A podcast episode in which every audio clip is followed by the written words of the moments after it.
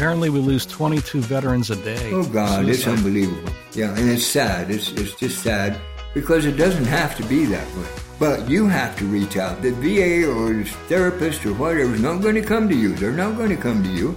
You need to go to them and you need to open up and you need to be honest. I'm Greg Rennie. And I'm Rob Reeford, and this is Mind Body Matters. Welcome to our podcast, and I will add welcome to our weekly podcast. Yes, we're now weekly. More more production for us. Oh joy.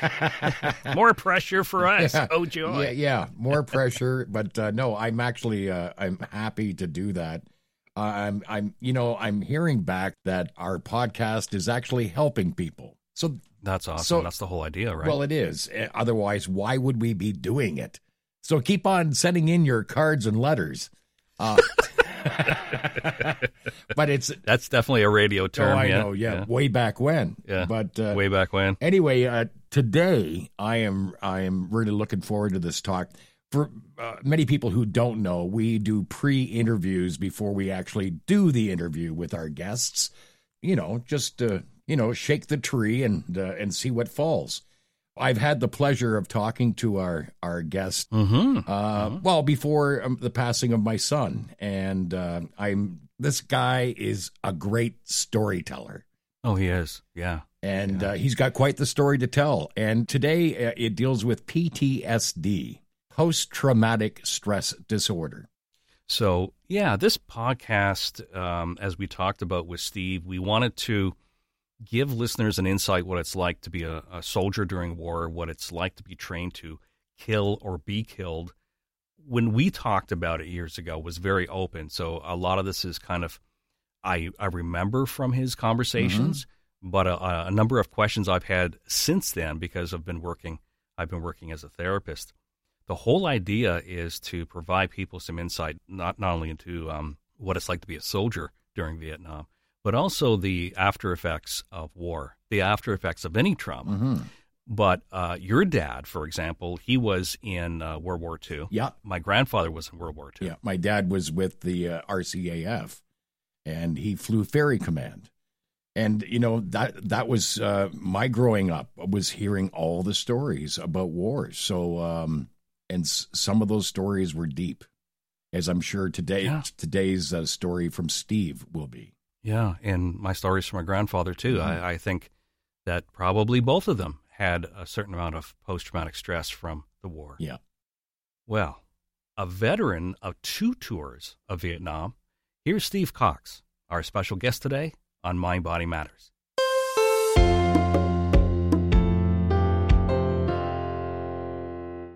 I love your, that you named your podcast that. Oh, A lot of people don't really see the correlation, you know, between the mind and the body.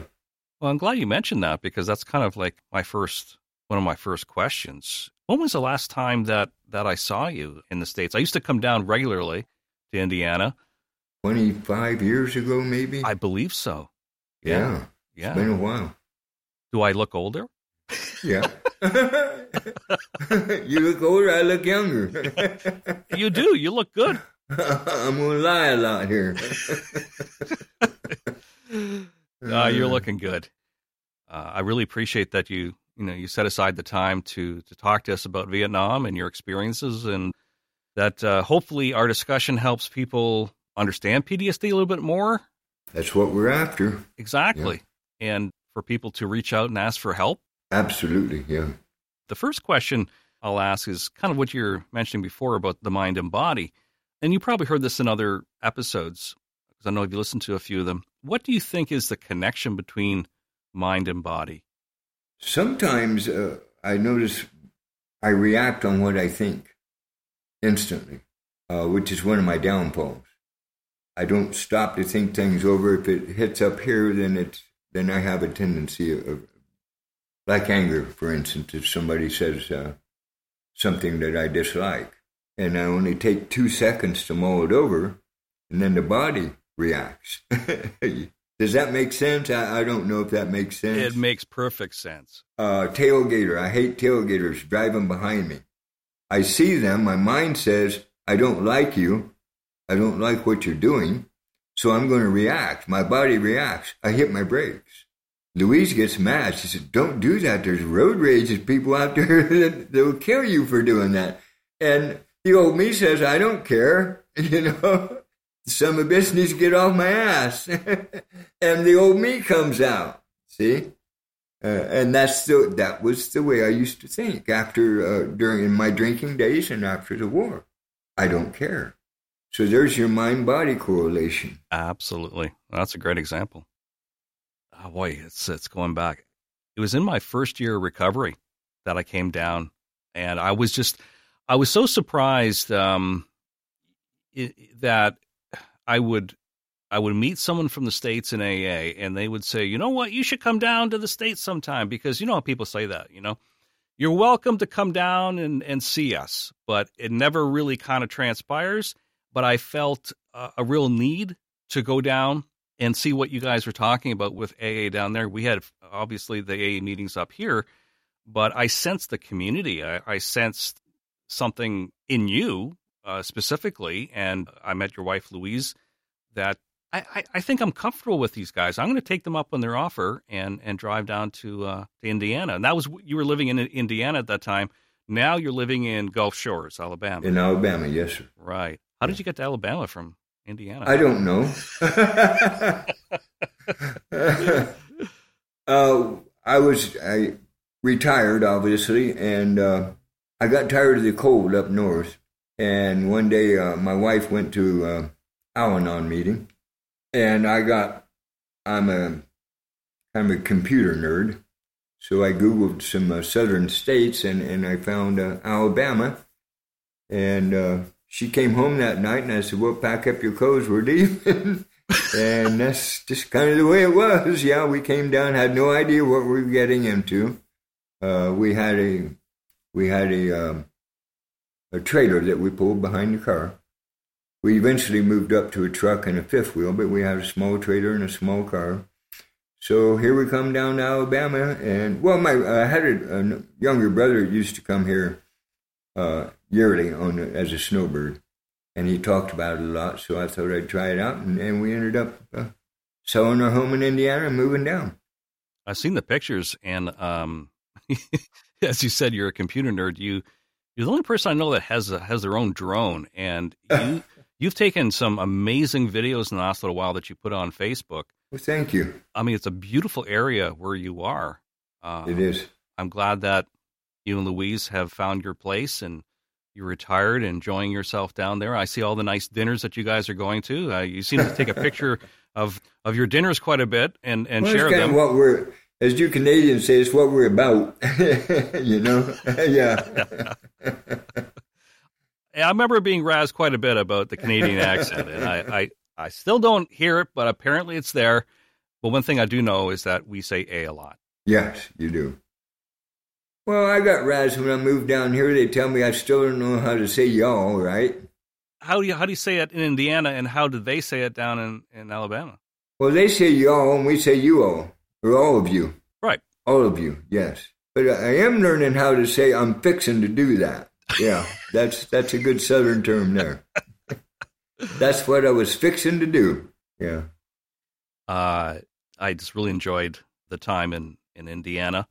Thinking back, and I shared this when we were talking a few weeks ago, that I didn't know very much about the Vietnam War. I didn't know very much about POW, MIA. You know, I was born in 65, so I was born in the middle of the uh, Vietnam conflict. Also, being Canadian, you know, we have a different perspective on the war. But uh, I remember the banner used to have up on the wall, and you probably still have it up on the wall. The black banner, and it says POW MIA, never forgotten. Is that the phrase that's on there? Right. That really struck me. And I think probably from that, I asked you a few questions, and you share with me that that you did two tours of Vietnam, and as time went on, you told me a little bit more and more. So I have a lot of questions that are kind of based on what we talked about back then. Also, just recently, you know, doing a bit of research and kind of getting a better perspective of why the the U.S. went into the conflict. The questions are about your personal experience regarding PTSD, and I know that you had a difficult childhood Did your trauma come specifically from the war, or was there kind of like the beginnings of PTSD and trauma from when you were a kid? There was PTSD starting as a kid, uh, being raised in an alcoholic family. Well, I'm, I'm not quite sure how to word this. My father uh, drank heavily. I, I can't say anybody is an alcoholic except for me. Uh, but he drank heavily and, and he had a mean streak when he drank. And uh, some of the things that he did to us today would be considered abuse. Uh, but at that time, it was considered discipline. Uh, whipping with a belt or uh, knocked across the room or uh, talked down to constantly, you know, emotional, emotional stuff. And so, yeah, there was a little bit of, of trauma in childhood. Yeah. And I couldn't wait to get out of the household, uh, out of that type of surrounding. Was that why you, you volunteered to go yes. into the, the U.S. Army? You just want to get away from your, your, your dad, or yes, yeah, I wanted to get away from the uh, the environment. Yeah. How old were you at the time? Well, I was only seventeen, so I couldn't go to Vietnam. Uh, my parents uh, signed a slip for me to uh, go into the service for four years, and uh, it was to go to four years in Germany in the in the U.S. Army in the infantry. Oh, I see. Okay. So I uh, I could have spent my full tour in Germany, but there again, uh, the cold. the reason I moved from Indiana down to here, I don't do cold well. So at 17, I went through basic training in Fort Knox, Kentucky, and then I went to a Fort Ord, California, uh, which is no longer a military installation anymore, but I did my advanced training in California. And then they shipped me off to Germany, where I uh, they attached me to an infantry battalion there, and I drove a, uh, a, a communication track vehicle. Just 17 years old. They asked me if I could drive it, and I said, "Well, I was raised on a farm. I can drive about anything." So uh, they set me in there and showed me a few things and turned me loose. And so there, for one of the first times in history, I was a danger to society. you know, with a 16 ton track vehicle. Oh my! And and uh, most of the time, drunk. So that's not a very good scenario, obviously. Is that where the drinking started? No, my drinking started as a child. I was about 12 years old. Uh, I hated my father's drinking, and I swore, swore to God I, I, wouldn't end up like him, and I ended up being worse than him. Uh, I, at one point, as a child, I, I was upstairs in my bedroom, and I came down, and my dad had left a drink, a mixed drink, in the refrigerator overnight, and I took accidentally took a drink of that. And if I can explain what happened, um, it tasted terrible. It was whiskey and, and coke. But as it was going down, uh, this thing happened to me. Uh, I didn't realize I, I have alcoholic tendencies and that alcoholism runs in the family, but I felt this glow about myself, and all of a sudden, everything was all right. And as I progressed through that, I found out that if I had that at my disposal, any type of alcohol, I could deal with how my dad treated me. It was okay as long as I was under the influence. But when I wasn't under the influence, then it was pure chaos in my mind. In my mind. So yeah, that's pretty much how my, my drinking started. I did I don't believe I crossed the line between social drinking and alcoholism until I was maybe, well, probably over in Germany at 17 years old. I, I, would go down to the, uh, the uh, PX or downtown and, and, go bar hopping. And, and I didn't know, I don't know how to, to drink one drink. One drink uh, is not even in the picture. If one drink will do this, what will two or three do? And if three does this, what will four or five do? And so uh, the uh, craving kicked in after one drink. I craved more and more and more. There was never enough, never enough. You mentioned it's never enough. A phrase that I heard when I was in rehab is that we are addicted to more. As uh, I'm saying, we, as in you and I, are, are recovering alcoholics, that we're addicted to more, but that um, one is too many and a thousand never, ever enough. Never enough. Right. yep. so you agree with that too, eh? That's great alcoholic thinking here, Greg. I just qualified. uh, so, uh, what I understand then, your drinking started when you were at, home. Tell us more about what life was like in the 50s uh, growing up in, in Indiana. Well, I was very naive. I was a very naive person. I was raised in a family, we had eight children. The oldest was a girl and, and seven boys. I was the third oldest. I never felt like I was part of the family unit. I just never felt that. Always felt like the outcast or what they term today as the black sheep of the family. And I don't know that to be true today, but that, that was my feeling at the time. My brothers, my father, all my brothers were into sports, uh, mainly baseball. My dad was a, a little league coach. I didn't like sports. I loved music. I loved nature. And therefore, I didn't live up to my dad's expectations. I, I played trombone in the band for four years. My bigger brother and my other brothers all played football and baseball, so they were macho. I was accused of being gay because I didn't like football, you know. That'll show you that you're gay. how did they jump to that? I know it was the 50s, but how did they jump to that conclusion? Well, I'm not real sure. I remember going, I, I, I wanted to please my dad, so I went out for uh, football tryouts when I was a freshman in high school. And what happened on the, on the tryout field, my older brother and a friend of his got together and decided to uh, kind of lay me out flat. Kind of one of them hit me in the front, right under the neck, and the other one behind my knees. And I did a double back flip, and they kind of had to carry me off the field.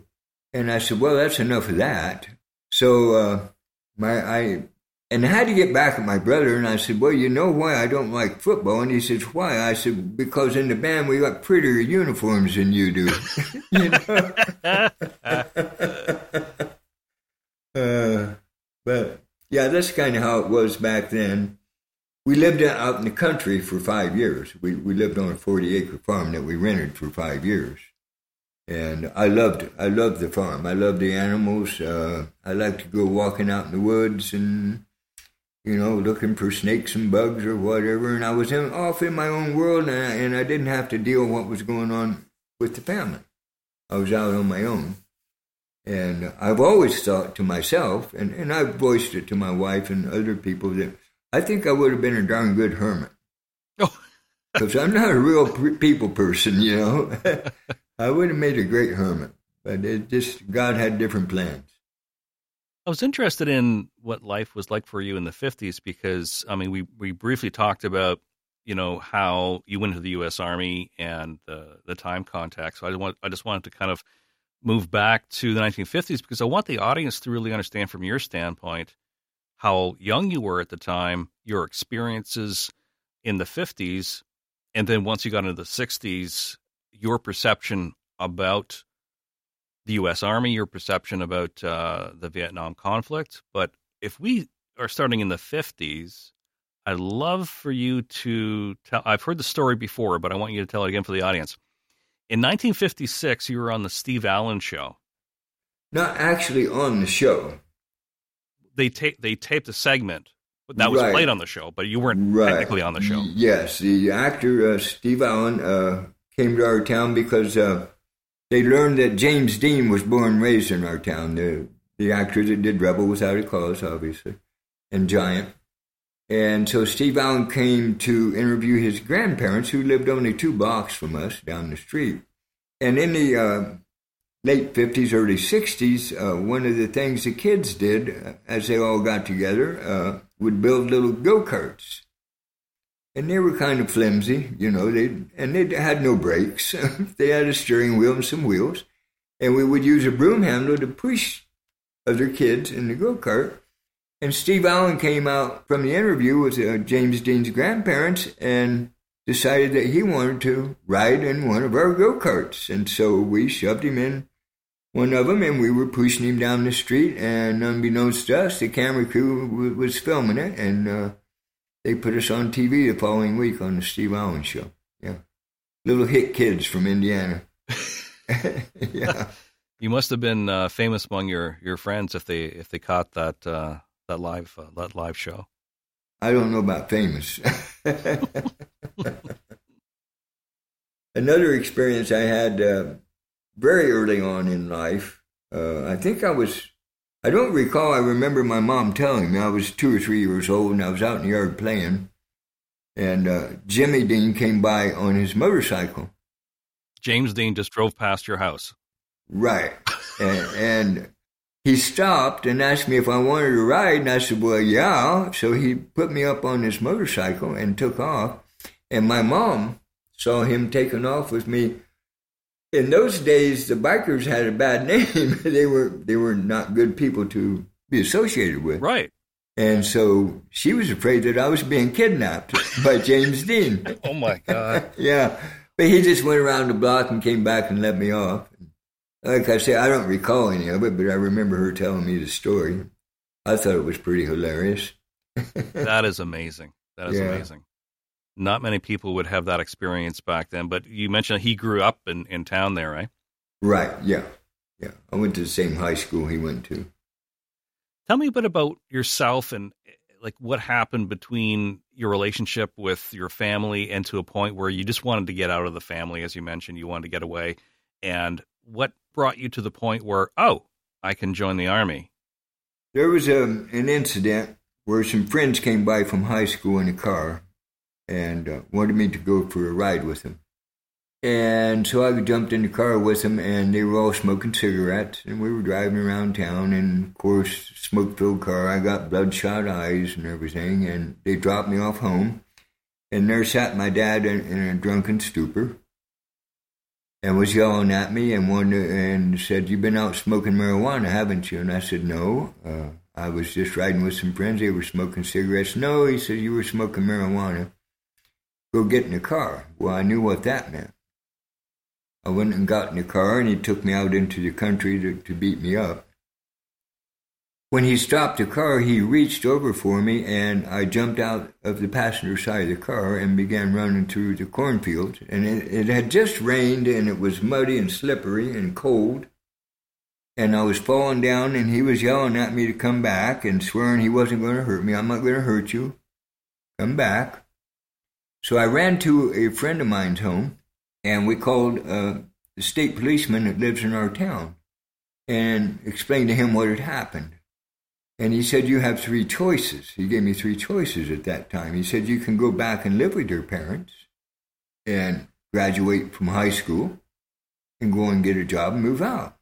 Well, I had two more years and I didn't want to live in this environment for two more years. He said, Or you can file charges against your dad for child abuse. And we live in a small town. My dad had a good reputation. He worked with the public. Everybody knew him. They thought he was a great guy. You know, nobody knows what goes on behind closed doors. So here was this great guy. And how could I, how dare I bring charges against him, see? My third option was he said, You're about ready to turn 17. He said, When you, when you turn 17, your parents can sign for you to go into service. And the whole idea of that just lit me up. I said, oh boy, I get to go in the army. I can be an army of one, you know, be the hero, be whatever. I can be whatever I want. And I won't be in a home environment anymore. And so came the time for me to go into service. Uh, I went to the uh, the fellow in the, in the town next to ours, the recruiting officer, and he had the papers, sent me home with the papers to be signed by my parents, and their signature went on there like magic so yeah, and, and that's how it all happened, and, and and I went into basic training, and, and everything fell into place after that. What was your perspective about war at that point? I mean, you're 17, or you were just going to turn 17. Is that right? Yes. yes. So you're just about to to, to uh, reach 17. What was your understanding about being a soldier? Understanding about war? Did you really kind of think about what you're getting into? Because at the time, you were going into training and the expectation was is that you weren't going to go into war. Right. I thought I was going to spend four years in Germany. Right. That's what I signed uh, the contract for. As I chatted with you last week, uh, I was raised during the Cold War, uh, right after World War II, and there was this huge fear of uh, nuclear attack on the United States, you know, from Russia or China or, or whoever. And uh, the town I was raised in is a very patriotic town. You were to go do your patriotic duty. So when I when I learned there was a war in Vietnam, I wanted to go to Vietnam. I, I signed the papers to go to Germany because obviously at 17 I couldn't go to Vietnam. So I, I spent a year in Germany, and uh, after that year, I I had to reenlist for another year in the service in order to be able to go to Vietnam. I see. So when I turned 18, I signed the papers to, to go over there. I, I went on a volunteer basis because we were told that the communists, the North Vietnamese, were going to overtake South Vietnam, and it was our duty, patriotic duty, to help save South Vietnam. That's all I knew about the war. I didn't know the political implications or anything like that, Greg. Uh, all I knew is I had to go help free these people. That's that's what it was about, and that's not what it was about. Obviously, the reality set in later, and you you understood the reality of that conflict much Right. later on. my first year really wasn't wasn't bad. Maybe get a, a little sniper fire when we were on patrol or, or uh, on a convoy going to get supplies or something. You know, we weren't out in the middle of the jungle. We were on top of a mountain and uh, doing uh, perimeter uh, guarding perimeter. So it wasn't bad. And at the end of that first year, they said, "Would you like to come back?" Because I was getting uh, hazardous duty pay and I was getting overseas pay, and I was, you know, it was looking pretty good. I didn't learn till later what the real reason was for my wanting to go back, but we'll get into that later. so I signed the papers for another six months. They sent me home on a 30 day leave. I went home and stayed drunk for 30 days. Uh, one of the conditions was my signing the papers was they send me back to the same place that I was for the year because there was very little action there. And they did that for one month. Then they sent me further up north. I think you told me you were in Dalat first. A lot, yeah. It was kind of like an R and R site. There were, you know, rest and recreation. There wasn't much going on in Dalat. Yeah, I spent a year there. So it was kind of like uh, not quite North uh, Vietnam, is somewhere in the middle. In the middle, exactly. Yes. Then they sent me further up north to Qui Nhon Qui Nhon. in the Central Highlands. It was right on the coast of South China Sea. And a little thing called Tet Offensive of 1968 broke out just as I arrived. Just as you arrived. So you arrived when?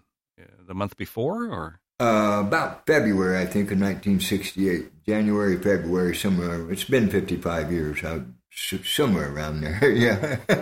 You're asking a lot of me here, Greg. no problem. What was life like before this happened? What was your duty? What kind of work were you doing? Uh, I did the same duty uh, for the full 18 months that I served in Vietnam, which was a, a perimeter guard. Background was in infantry, but I was attached to a signal battalion, uh, which means uh, they had a, uh, I don't know what, big screens where they would get radio and TV signals from Saigon, and they would gather these signals and then send them on, on up further north so the GIs could listen to radio Hanoi Hannah and uh, maybe if, if they're in the right environment, they could watch TV or something, you know. And our job, uh, we were dug in around the perimeter, uh, was to guard this equipment. I see. And also, uh, sometimes during the daytime, uh, we would go out on uh, recon patrols and stuff out in the jungle, you know, but not too often. So that that that, that was basically it until Tet broke out, and then it, everything changed. Obviously, everything changed. And for those that may not know the Tet Offensive, how would you describe what happened that uh, that time in the war? All hell broke loose. All hell broke loose. Yeah. It was the understanding that there was an acceptance of not necessarily ceasefire, but the expectation was that there wasn't going to be any conflict during the Tet holiday. Right, right, and that's that's when they chose to uh, come down and take over South Vietnam. They came down. There was a highway called Highway One where they came out of North Vietnam, uh, it wasn't so much the Viet Cong that we were fighting at that time. There was a new regiment. They were called the North Vietnamese Army, the NVA. They, they were a different. They were a different fighting force, and, and they were armed uh, to the teeth. The Viet Cong uh, mostly fought uh, guerrilla warfare, and they they had tunnels. They had a whole tunnel system and everything, and and uh, you could be walking right next downtown, right next to a Viet Cong, and not know it. But the NVA was different. Uh, they they were highly trained, and they were armed to the teeth by I, I believe by China, Red China, and uh, so when they came down, uh, they were coming down Highway 1 and they were branching out on each side to the highway. And we were, oh, I'm not real sure, maybe 20 or 30 miles off of Highway 1. And they came, they hit our installation at 2.30 in the morning. Uh, they were in behind our perimeter before we even knew they were even there. And the first night, we lost 13 people the first night. And after that, I lost count. I, I don't know. You know, the war went on and on and on. It seemed like forever after that. You know, did, like I said, nothing, nothing was ever the same again. Were you close to these guys that died at that point? Did you have a connection? Did you have a, a sense of like they had in the Second World War, where you're part of a battalion? Uh, uh my understanding is that you went in and all you guys were individual. You weren't kind of part of a group. In the beginning, they, that started out like that, like they did in the first two world wars. They would go over with their unit, with a battalion or a company or whatever. Uh, but as the war progressed in Vietnam, they would train them. They had a training station in, in Hawaii, which I never never saw, but I heard about it. So I was just trained in basic training and advanced training before I went to Germany. So I had no idea about what warfare actually was about, you know. Uh, we tried not to make friends per se because there's always a chance that if you get close to somebody, you're going to lose them. Was was the thought. Uh, when we were in a fire, I remember one time we were in a firefight in in the jungle right after they overtook our site, and one of our men got hit, and we walked on by him. And the thing to say during that was, and excuse my language, it don't mean shit.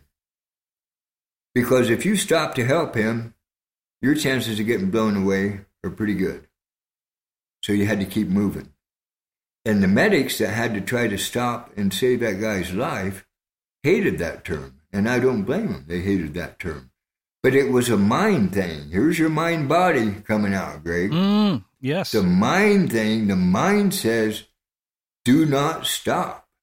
Act like it's not even happening. Act like you're not afraid. If you're not afraid, you're a fool.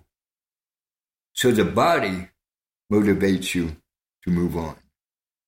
And it's hard to explain to, to, to people that have never experienced it. Uh, the first person I killed, I can't explain. I just, I can't. Uh, there are no words for it. How did you see the enemy? Bad. Uh, obviously they were brought up in their own way of thinking. You know, communist. Uh, we were democratic. We had different ways of thinking. But I was taught that communism was bad as a child. I was taught com- the word communism was a bad word. Uh, so, yeah, uh, we perceive the enemy as just being the most god awful thing you ever saw. And that would justify killing him. If you kill him, he can't spread communism. And that's what you're there for. Kill or be killed. Yeah, absolutely. So the kill or be killed is that instilled in, in basic training or like how, how do they get a soldier to the point where they're willing to kill another human being? Well, I don't know that as a 17 year old they had to do much because I was 10 foot tall and bulletproof. You know how 17 years olds are. Oh, I remember. Yeah. Yeah, they got this testosterone running through them, and, and uh, they're big and bad, and you can't hurt them. Uh, I never once, uh, even during the war, thought, well, I can't say that I didn't think I was going to die, but uh, I wasn't really afraid of dying. And, and, that brings me back to the point of, of uh, during my first firefight, or, or when I said that I signed to go back, I found out later on during uh, therapy that it was a suicide attempt. I didn't want to come back to the United States. I didn't want to come back to my family. Uh, I didn't want anything to do with that, so I volunteered to go back to Vietnam subconsciously in the hope that I wouldn't go home. I didn't know that at the time. Here again, I thought I was doing what I was supposed to be doing.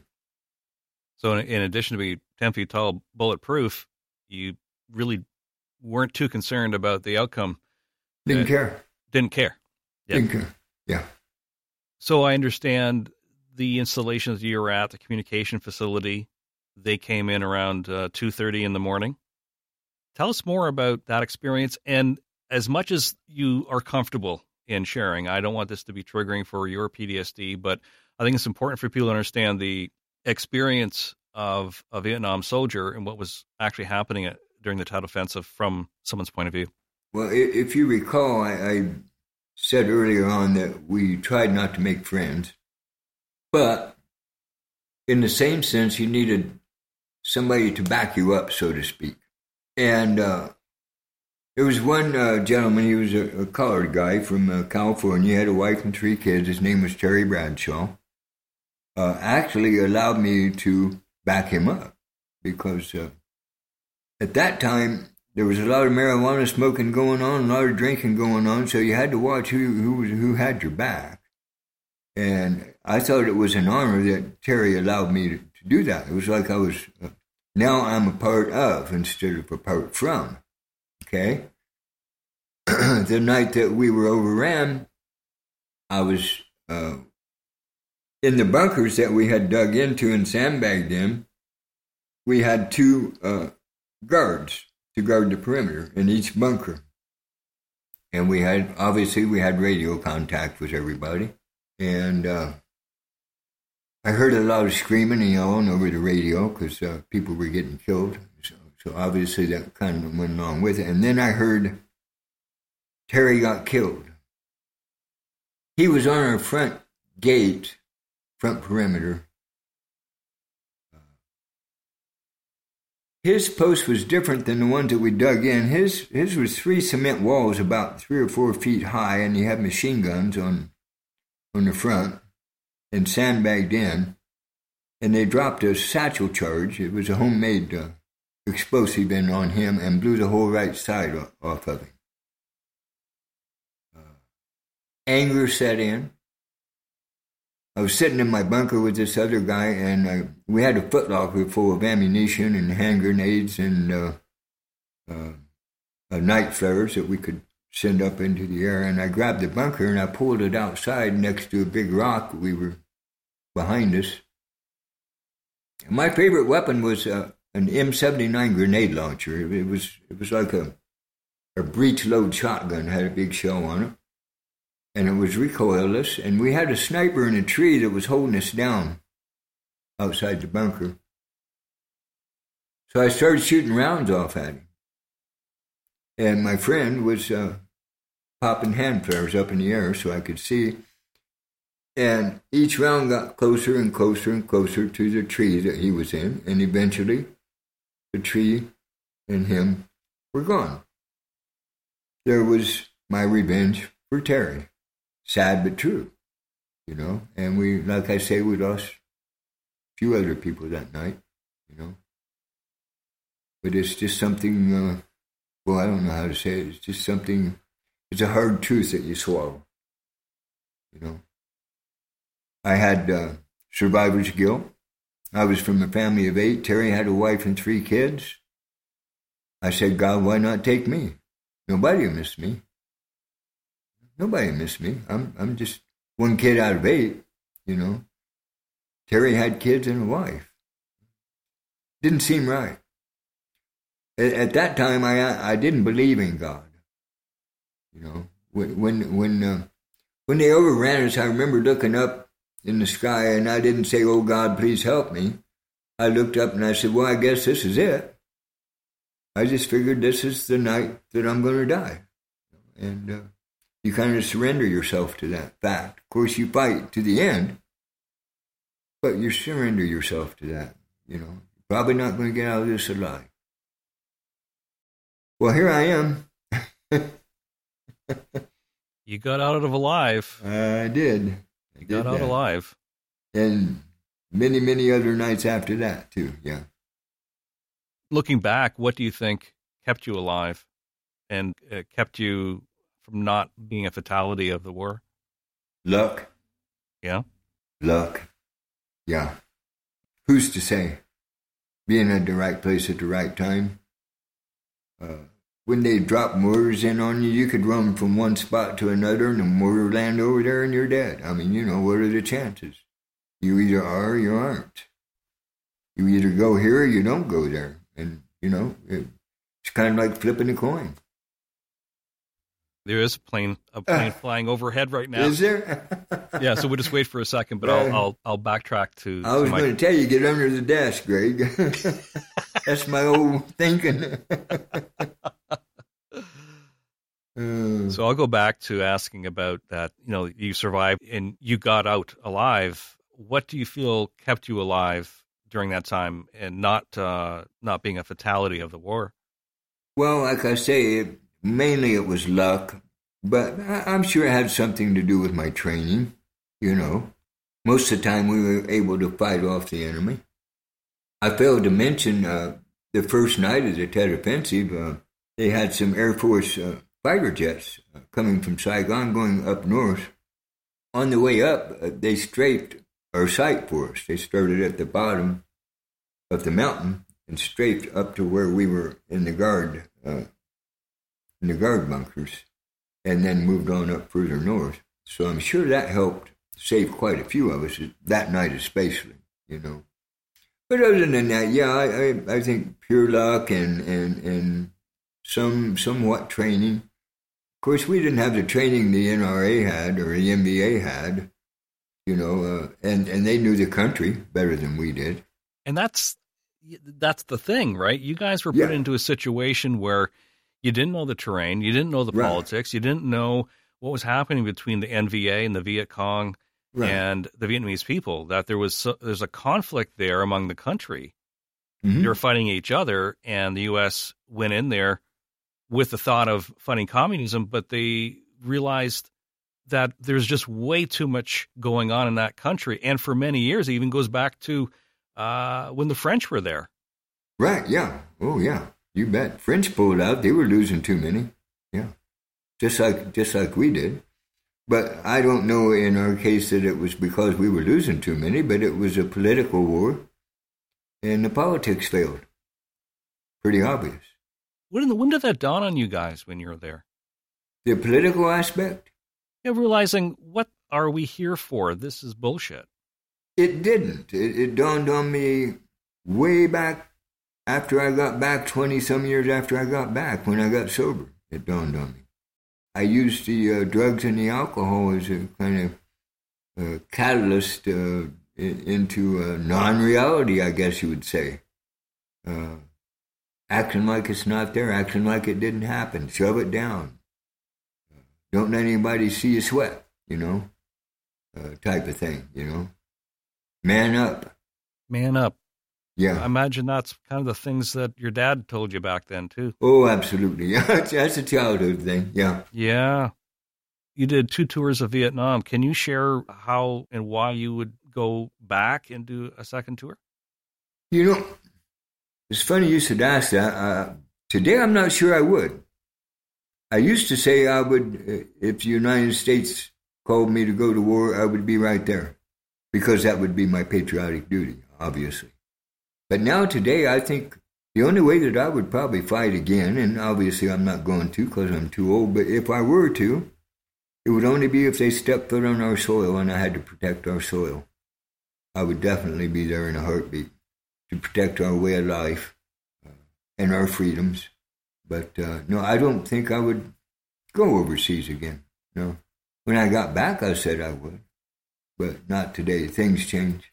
So you went back for the second time and not knowing what was going to happen in the country. Right. And- I yeah. thought I was going to go back to the lot, which I did for a month, and then they sent me further north, and then Tet broke out. And then back to the States. Oh, boy. What was your experience with that? I think historically we know what was said and what was done when you guys came back. But Yeah. what, was, what was your personal experience coming back from the war and the? I mean the the conflict that was going on in the U.S. at the time, and, and the perspective about uh, uh, My Lai and all that. Yeah, we were told on the on the plane on the way back if we had civilian clothes to put them on, because they were striking out at people in uniform.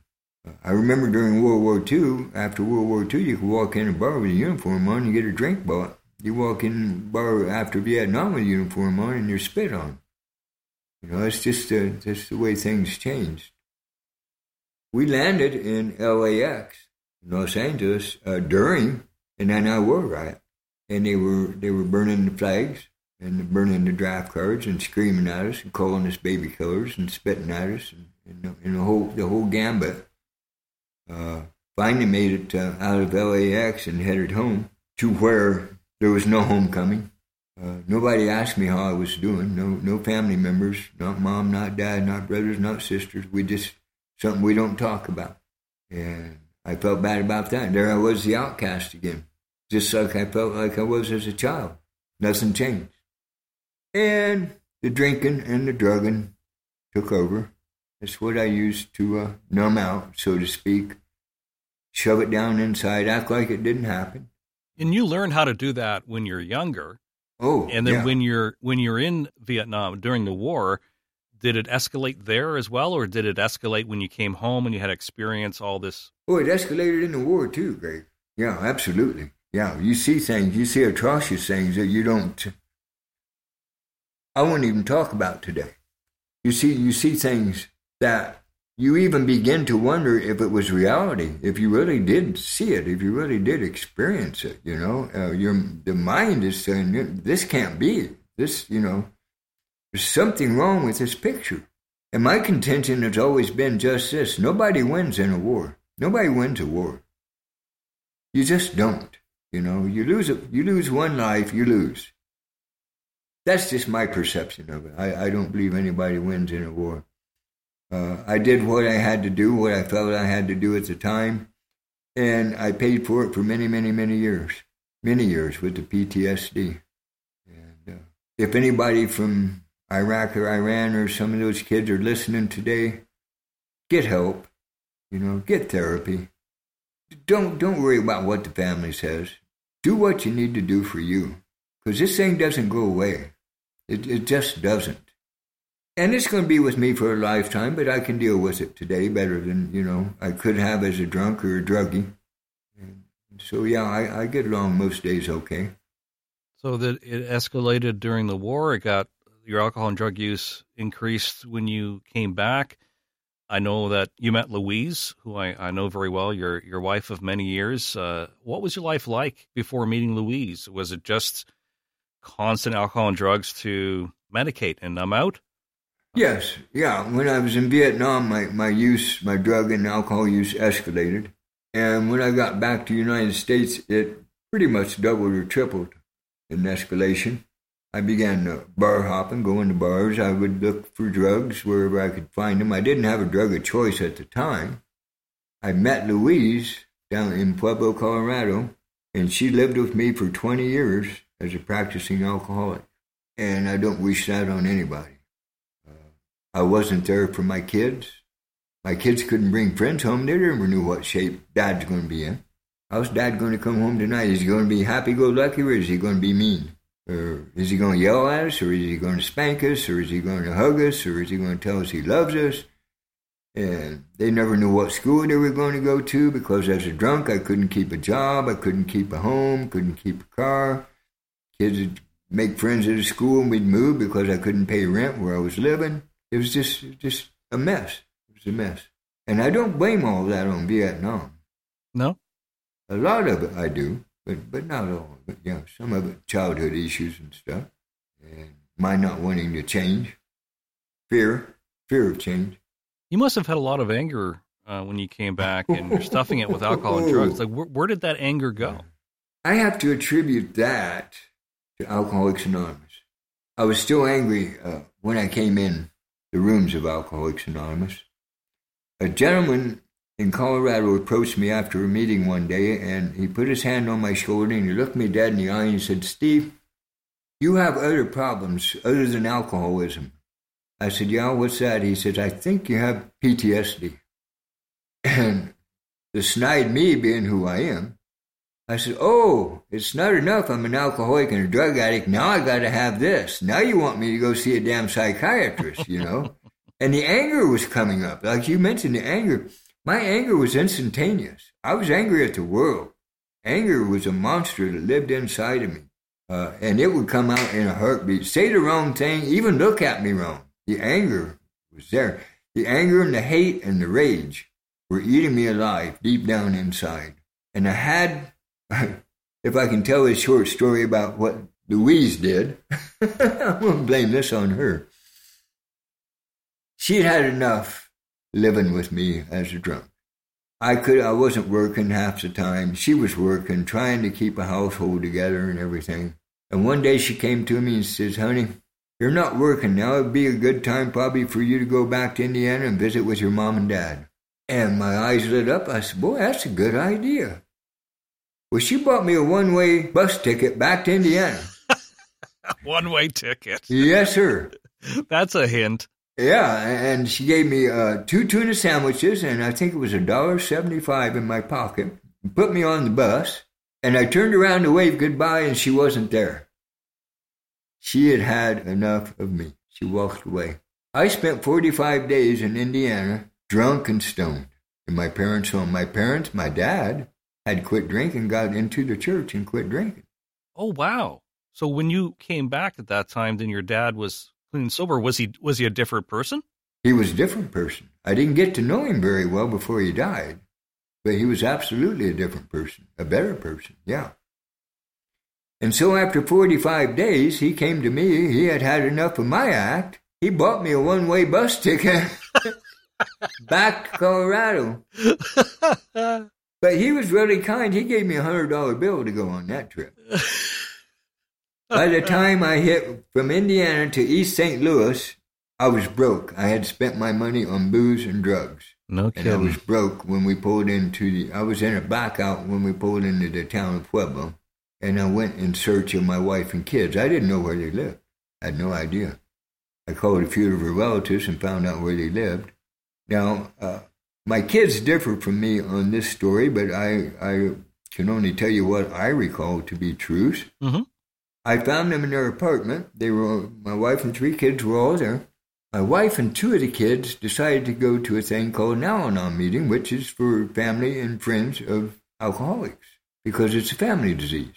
They went to a meeting, and one of the other daughters locked herself in the bedroom. Now she swears she didn't, but I swear she did. So, but I'm sitting there in the living room, and here's the sad part this is where alcoholism and drug addiction take you. I was scanning the room, I was casing the room, I was looking for something to steal from my daughters that I could take and hawk and go get me some drugs and some booze because I was broke. And I needed my fix, so to speak.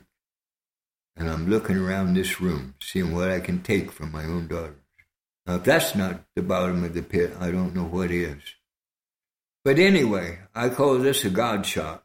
I looked down at the coffee table and there was a pamphlet on there that we know so much about in AA. And I picked that pamphlet up and I read a paragraph and I threw it down and I said, Man, in my mind, I said, What a bunch of crap that is. a little while later, I picked the pamphlet up again.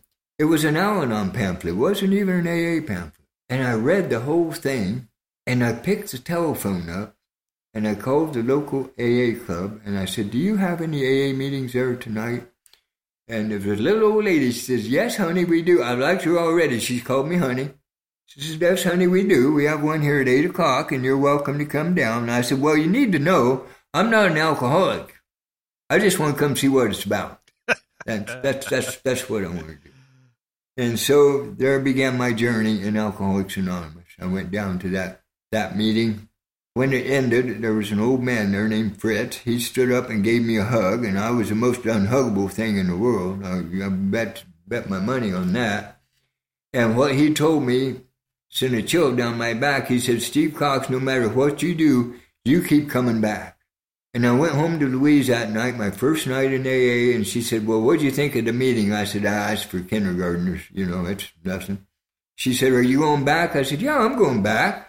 Well, why are you going back if you didn't like it? I said, Well, there was this old man down there, and he told me to come back, and I need to go see what he wants. Uh-huh. so I went back the next night, and they passed the basket around for a collection, and I said, Oh, I know what they want. They want my money. But I fooled them. I didn't have any money. so that was my introduction into AA. What amazing perception the one person had that said to you, You're an alcoholic, but also you have PTSD. What happened after that? Did you find out more about PTSD? Did you go right into therapy at that time? Well, I didn't go right into therapy, but I was kind of checking it out. I was on the outskirts of checking it. I didn't want to implicate myself, so to speak, I guess, or, or to where I would be tangled if I didn't like it, that I'd still have to go to therapy. I ended up with a therapist that was recommended to me through the VA, Veterans Association. Around what time was this? Was this in the 70s? This was or? in uh, about 1979. And this lady worked for the government as a therapist, and her name was Sadie. And uh, I would go to see her once a week, every Monday. Called it my Blue Mondays. I got to go see Sadie. But she was a very nice person, but she wouldn't take any bull. I mean, you know, you couldn't lie to her. Well, I could, but I wouldn't get by with it. She pretty much knew. And she was very, very instrumental in uh, in my getting through some of my anger issues, my rage, and, and, that type of stuff, you know. I was having nightmares. Uh, I'd wake up hitting Louise and stuff and screaming and yelling and, you know, that type of stuff. I have agoraphobia. I don't do well in crowds. For years and years and years, I had to have my back to the door. You know, it's, it's just like living it all over again. And you got to get through that stuff. And the only way I knew to get through it was to finally get honest with somebody. I learned the honesty in AA. Honesty, open mindedness, and willingness. I had to become willing to, to get better. And I, I would do myself not one bit of good walking in her office and laying down a bunch of lies and trying to impress her about who Steve Cox was and what he was about. I had to be absolutely open with her. And believe me, there were some tear jerking sessions. There really was. And I had to put aside the fear of what the family would think about me seeing a therapist. Why would you be concerned about that? My my family, uh, I was taught as a young kid that you, you don't you don't go to a psychiatrist or a therapist because you would be labeled as a as a nut job. Oh yeah, okay. Or insane, you know and uh, the small t- the small town that we were from uh, would look down on the family. You know what? What was it like you said earlier? What was the neighbors going to think? yeah. You know, if if they if they see you going to a psychiatrist, you know they're going to think we got a bunch of insane people in our family. And so, yeah, uh, I had to learn to to set that aside and get me well, and not worry about what other people thought work on me because I I'm still working on me today. Still have to on a daily basis. You were able to get clean and sober, so you had um, a clear mind going in into therapy. You got to get past the whole thing that your your family you know, were labeling you as a crazy person, but you you got the help, and I think a lot of people need to know, especially um, the veterans need to know, is that it's difficult to get past all of that how did you get past not only how your family felt about it, you felt about it, but also what was instilled in you when you're in the army? Because there's a long history about you don't have this reaction to war, and if you do, you keep it to yourself. You don't talk about it. Right. You learn many years later the reality of PTSD and and veterans of war. How did you get past all that and get to a point where you met the therapist and you started understanding PTSD and getting help for it. Yeah, uh, it's kind of weird the way it happened. She sent me to a uh, a VA hospital uh, for guys with PTSD out in the uh, plains of Colorado, way out in the middle of nowhere, and it happened to be a lockup ward. And I was like, boy, I've arrived now, you know. I was a chain smoker at the time, and they would give you one cigarette every two hours, and they wouldn't let you light it. They'd light it for you because you were a nut. I left after a week against medical advice and hitchhiked back home. And I told Louise, I said, I'm never going back again. I'm not going to therapy anymore. This is just, just what it took. She eventually talked me into going but She said, Go see Sadie one more time and see what she can do. So I said, Okay. I went in, and believe me, all this was a struggle. I went to see Sadie again, and she said, I have another program, and I'm going, Uh oh, another psych ward, you know. this one's up in Denver, and it's a six month program, but you can come home on weekends and you stay in the facility. You go to, they're kind of like classes that you go through, and you learn about your problems, you learn about PTSD, you learn about triggers, you learn uh, how to get through certain things in life, and they give you a certificate if you pass the course. One of the guys uh, ticked me off one day, and I went home, told Louise I'm never going back there. I get ticked off easy, you know. I'm not. You can't make me go back. You know, I'm like a little three year old when I get mad. She let it go for the weekend, and then she talked me into going back, and I did that. And when I got out, when I graduated, so to speak, got my certificate, I was told to go put put in for uh, what do you call it, disability. Oh, disability through the VA. Yes, through the VA. And this was uh, in around 79, 80, so that was a reality. But prior to that, Yeah. but even now, working with vets, you know, they're hesitant to to get disability for PTSD because you'd have to kind of accept that you have PTSD. Yeah, yeah, and, and I it, it took me a, a while before I finally went to to try to. And what got me is is when I first put in for it, they only gave me fifteen percent disability Why? Because they figured that's the only uh, that's I didn't have very bad PTSD or something. I don't know, but that's what they gave me, and uh, I had that fifteen percent when Louise still had to work, and then. Uh, somebody told me one of the one of the vets told me he said go join the um, oh I can't remember the name of the organization now but they had an organization uh, that I joined and they would represent you and, and they would help you with a lawyer and everything so I went and put put in for an uh, upgrade on it well they upgraded me to fifty percent which wasn't bad but I felt like I deserved at least hundred percent you know so I went to put in again, and they told me they said, you know, if you put in for an advance and on this again, they can drop you back down to fifteen. They don't have to give you hundred percent. You they can drop you back down. And I said, well, I'll take my chances. And I went in, and they gave me the hundred percent, but under the condition that I go back every three years for reevaluation. And if I fail the reevaluation, everything's taken away. So I lose all my benefits.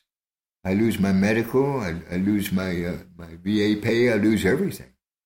I put in uh, for a thing that they called uh, total and permanent, and I got that. And after 10 years of having that, when I pass away, if Louise is still alive, she receives my benefits.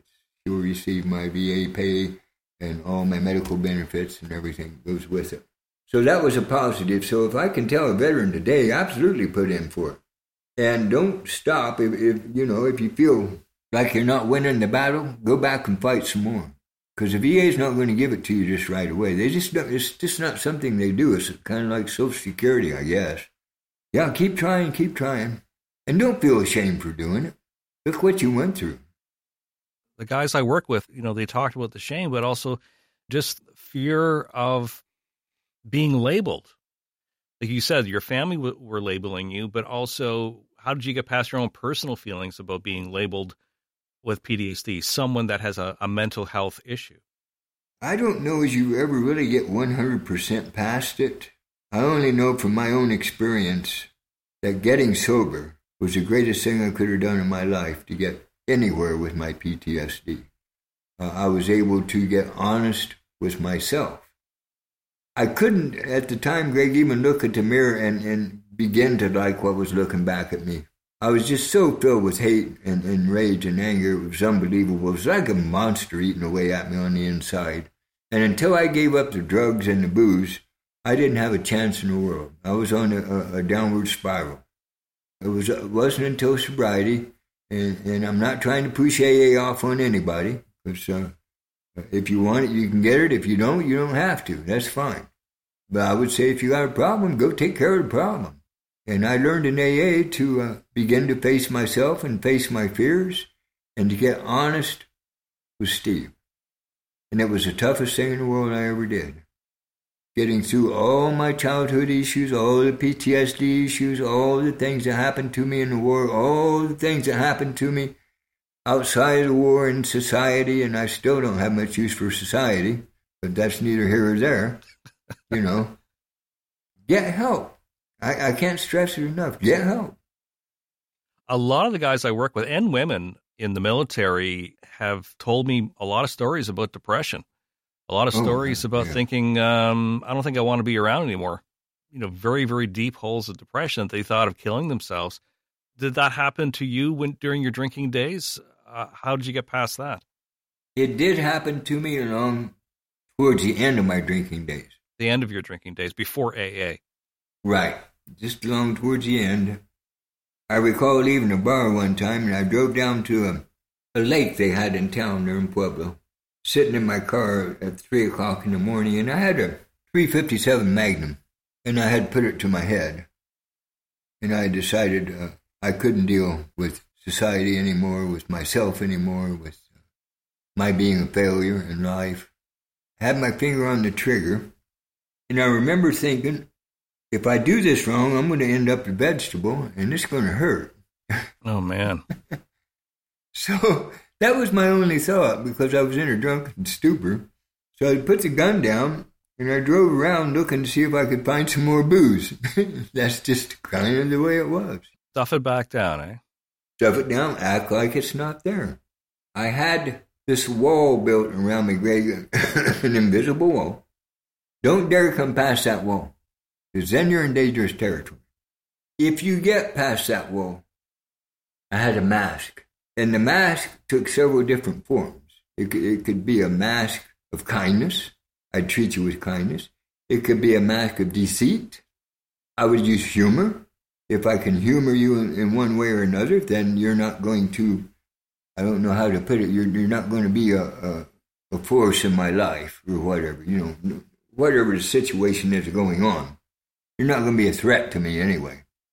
I was so filled with, with, with, rage, and I think rage came out of fear. Fear of um, people thinking that I, I wasn't macho enough, you know, and I was raised to be, be macho and never let them see you sweat, never let them see you cry, you know, and be a man and all this stuff. So in order to do that, I would go into this rage and hopefully in the rage scare them enough to where they wouldn't they wouldn't be a threat to me anymore. Sometimes it worked, sometimes it didn't. And and therein was why my kids never knew what kind of shape dad was going to be in. If he was going to be happy, if he was going to be a, you know, a mean SOB. They never knew.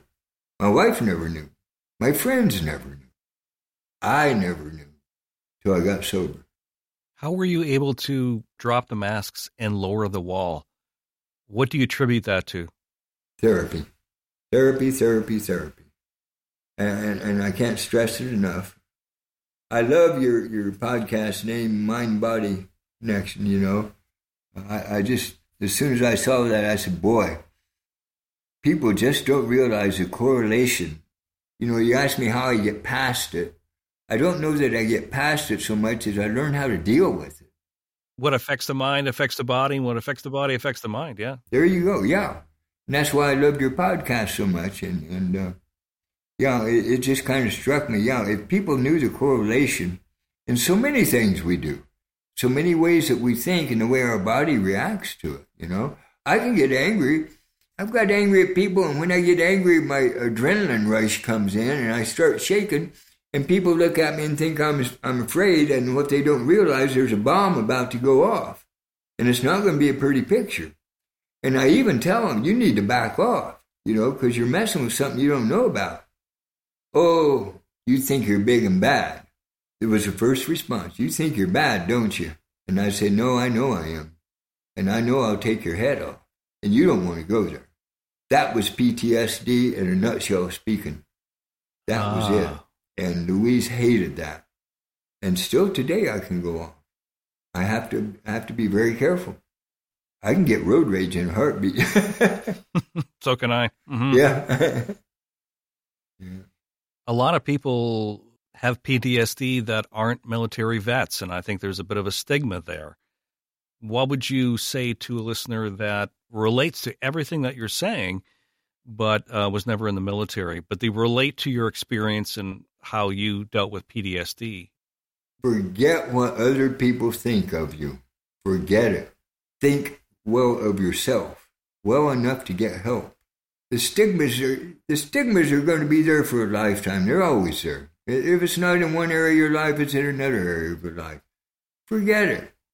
A friend of mine in AA told me, he said, Steve, he said, it's none of your business what other people think of you. It's your business what you think of you. Do you like what's looking back at you in that mirror? If you don't, change it.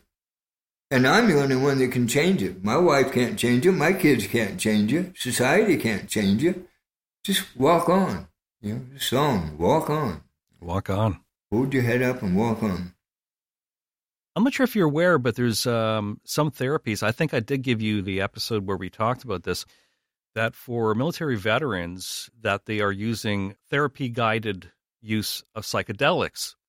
Interested to know your perspective because I'm sure there was a fair amount of psychedelics used during the war, uh, the Vietnam War, and now we're looking at psilocybin, ma- magic mushrooms, for example, being used to treat PTSD. And from your perspective, what do you think about that? I didn't like it. Being an addict, to me, it, it spelled trouble. I did my share of magic mushrooms and other psychedelics in the 70s and 80s. And I believe for me, it would be a trigger. Ah, okay. For, for me to go, go back to where I don't want to go. I'm sure uh, if somebody can get some use out of it, fine. But uh, for me, uh, it, it would just send up a red flag. That's the only thing I can tell you what, what I thought about it. That makes a lot of sense. I could be wrong, you know. Uh, I was wrong once last year. Uh, that was a joke, Greg. Sorry, uh, don't ask me. It is such a serious conversation. Yeah. I miss, I miss yeah. humor, which I love. I could be wrong, but I don't believe there's a cure for PTSD. There's help in all areas of, of our life. There's, there's help, and, and there's uh, things that you can do personally to get better. But I don't believe, in, in my case, that it'll ever be 100% gone and I'm cured. That's just like there's no cure for alcoholism. I, I, I'm sober on a daily basis. There's no cure for it, and I don't believe there's a cure for PTSD. Uh, I'm not saying that to try to, to get anybody to feel sorry for me and say, oh, you know, uh, he's just saying that because, you know, he doesn't want to get well or something like that. It's not that at all. You know, I would love to get well. I'd like nothing better. But uh, there are still things, I'm sure, in the recesses of my mind, childhood issues and whatnot, that uh, will probably be there till the day I die. And I have to learn to deal with that the best I know how. It's your life's work. Right, absolutely. Yeah. Your sobriety and how you cope with PTSD. Yeah. What have you learned over your life and what have you learned from the military? For one, to become educated. Don't be so naive. Don't believe everything you're told. And what I learned in AA is don't take yourself so damn serious. Uh, my whole life was about serious. The war was serious, my childhood was serious, my drinking, my drugging was all serious, and I need to lighten up on myself. Nobody can do that for me. I have to do that. It's the best I got. Well put. What do you think is most important in life? Being true to yourself, being honest, uh, learning to be honest, give back. I was always a taker. I would take everything. I would take your money. I'd take your well being, I'd take your happiness, I'd take whatever I could in order for me to get what I felt that I needed in my life, which was the next drink and the next drug or the next whatever. As long as it made me feel good, I would do it. And I had to get honest. And once I did that, and once I began to get better through therapy and through AA and through PTSD programs or whatever, then I had to learn to quit taking and begin to give which is why I tell the people, these young kids that are coming back from the war, get help. Get help. That, that's the only thing I know that I can give back to you is that advice is to get help. Don't become a suicidal statistic like so many of the, the guys are that are coming back today. or even from Vietnam or World War II. You know, we had the suicide uh, uh, rates then too that were high. Apparently, we lose 22 veterans a day. Oh God, suicide. it's unbelievable. Yeah, and it's sad. It's it's just sad because it doesn't have to be that way. But you have to reach out. They're, the VA or the therapist or whatever is not going to come to you. They're not going to come to you. You need to go to them. You need to go to them and you need to open up and you need to be honest. I can't stress that enough. Because if I lie to a therapist, I'm just, I'm wasting your time and mine. I need to lay my guts out, so to speak, on the table and say, here it is. What are we going to do with it? Got to do something with it. Hopefully it's good. Hopefully we can do something good. And I think the best good that we can do is to give it back to people, to people that need, that need the advice, that need to know how to get through this thing called post traumatic stress disorder, that need to go know how to get through childhood issues, that need to know how to get through people downgrading you and, and you know, all of the stuff that we see in society today. We need to begin to take care of ourselves. And I can't do that until I get honest with myself. Thank you for that. And, you know, I don't want two sound cliche, but thank you for your service. to tours of Vietnam. I have utmost respect for you sharing your story today, but also, uh, you know, I've known you for a number of years and uh, the impact that you had with me. The things that you're saying today were kind of a condensed conversation that we had for many years that was very, very helpful for me. And I think that uh, for my own mental health issues, being uh, influenced by your resilience and courage to get help. I got help as well. Thank you. I also I also like to say thank you for being an American dad. I always come back to that. Have, you know, I, have mentioned that before to you, eh? Eh? Eh? yeah, you, you, certainly are my American dad. Uh, those early years of sobriety, it was just a great joy to come down to Indiana and see you and I, I really, really hope I can uh, make it down to see you in Gulf Shores next year because you have a, a big anniversary. Yes, sir. Be 55 years. 55 years for you and Louise. Yeah. I hope to arrange that I can make it for that. I certainly would look forward to seeing you and your family. I wish you all the best and, and say hello to Louise for me and your great family. I Thanks will. very much. Thanks for having me, Greg.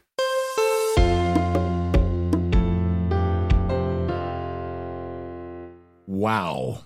That's got wow factor written all over it. That's usually your response to them is is wow. That's the first thing you say. But this wow is a different wow because wow. I'm sure you were knocked out by his story, right? Well, I mean, it, uh, okay, wow in capital letters, W O W. Yes, okay. yes. Wow.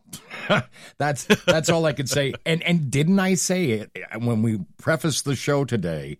What an amazing storyteller. And I also like the the southern accent. That's what it's all about. yeah. yeah. I noticed his accent actually changed uh, since I visited him in uh, Indiana when he moved to Alabama. I hear I hear even more of the uh, the southern accent. Well, well, you would as you as you go further down south, the accent gets deeper, and uh, so from Indiana down to Alabama yeah, you would hear that. But uh, no, an amazing man, an amazing story. And as you pointed out uh, to Steve, thank you very much for your service. Exactly. Yeah. We're going to talk more about this uh, next week in our episode of uh, of Keep Talking. Yeah.